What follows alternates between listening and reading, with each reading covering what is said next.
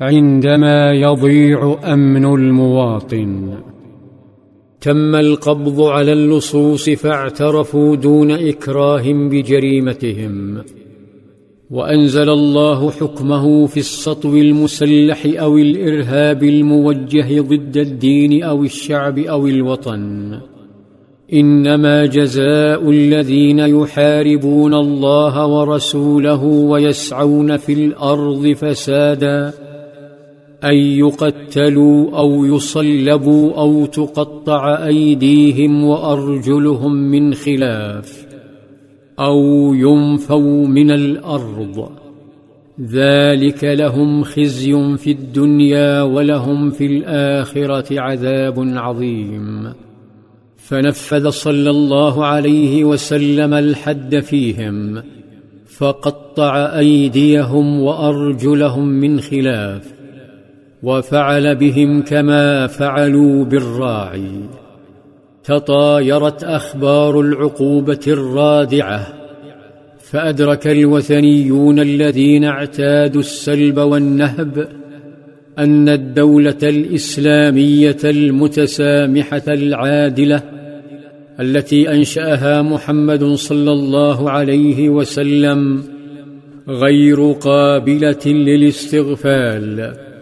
وأنها محصنة بقيادة واعية محصنة بتشريع جنائي صارم لا يجامل فيه حتى أبناء قائد الدولة الذي يعلن والذي نفس محمد بيده لو أن فاطمة بنت محمد سرقت لقطعت يدها.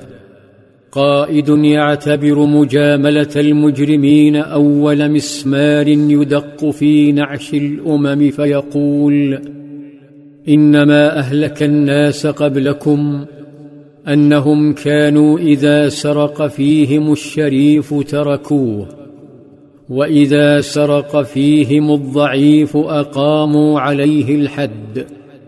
والهلاك هنا ليس حجارة من السماء ليس خسفا أو مسخا أو طوفانا.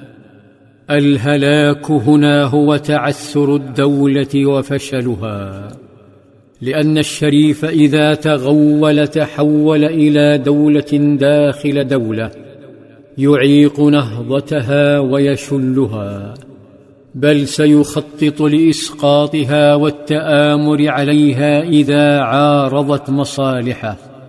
قطع اليد موعظة للص لأنه سيبحث عن عمل شريف ودرس لمن تحدثه نفسه فيبحث هو الآخر عن عمل شريف آخر. هنا تتسابق السواعد والطاقات نحو الإنتاج تتسابق في أجواء آمنة. لكن عندما يأمن اللص ويخاف المواطن يتحول خوفه مع الأيام إلى طاقة من الغضب والفوضى يصعب التعامل معها.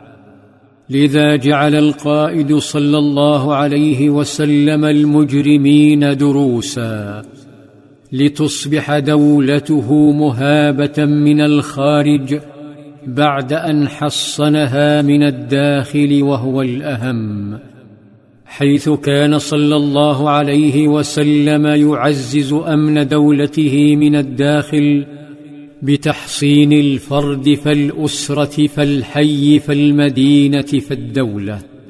يسير المرء في تلك الدولة الإسلامية. فلا يرى ملائكة في البيوت ولا في الطرقات لكنه يرى أمرا مدهشا.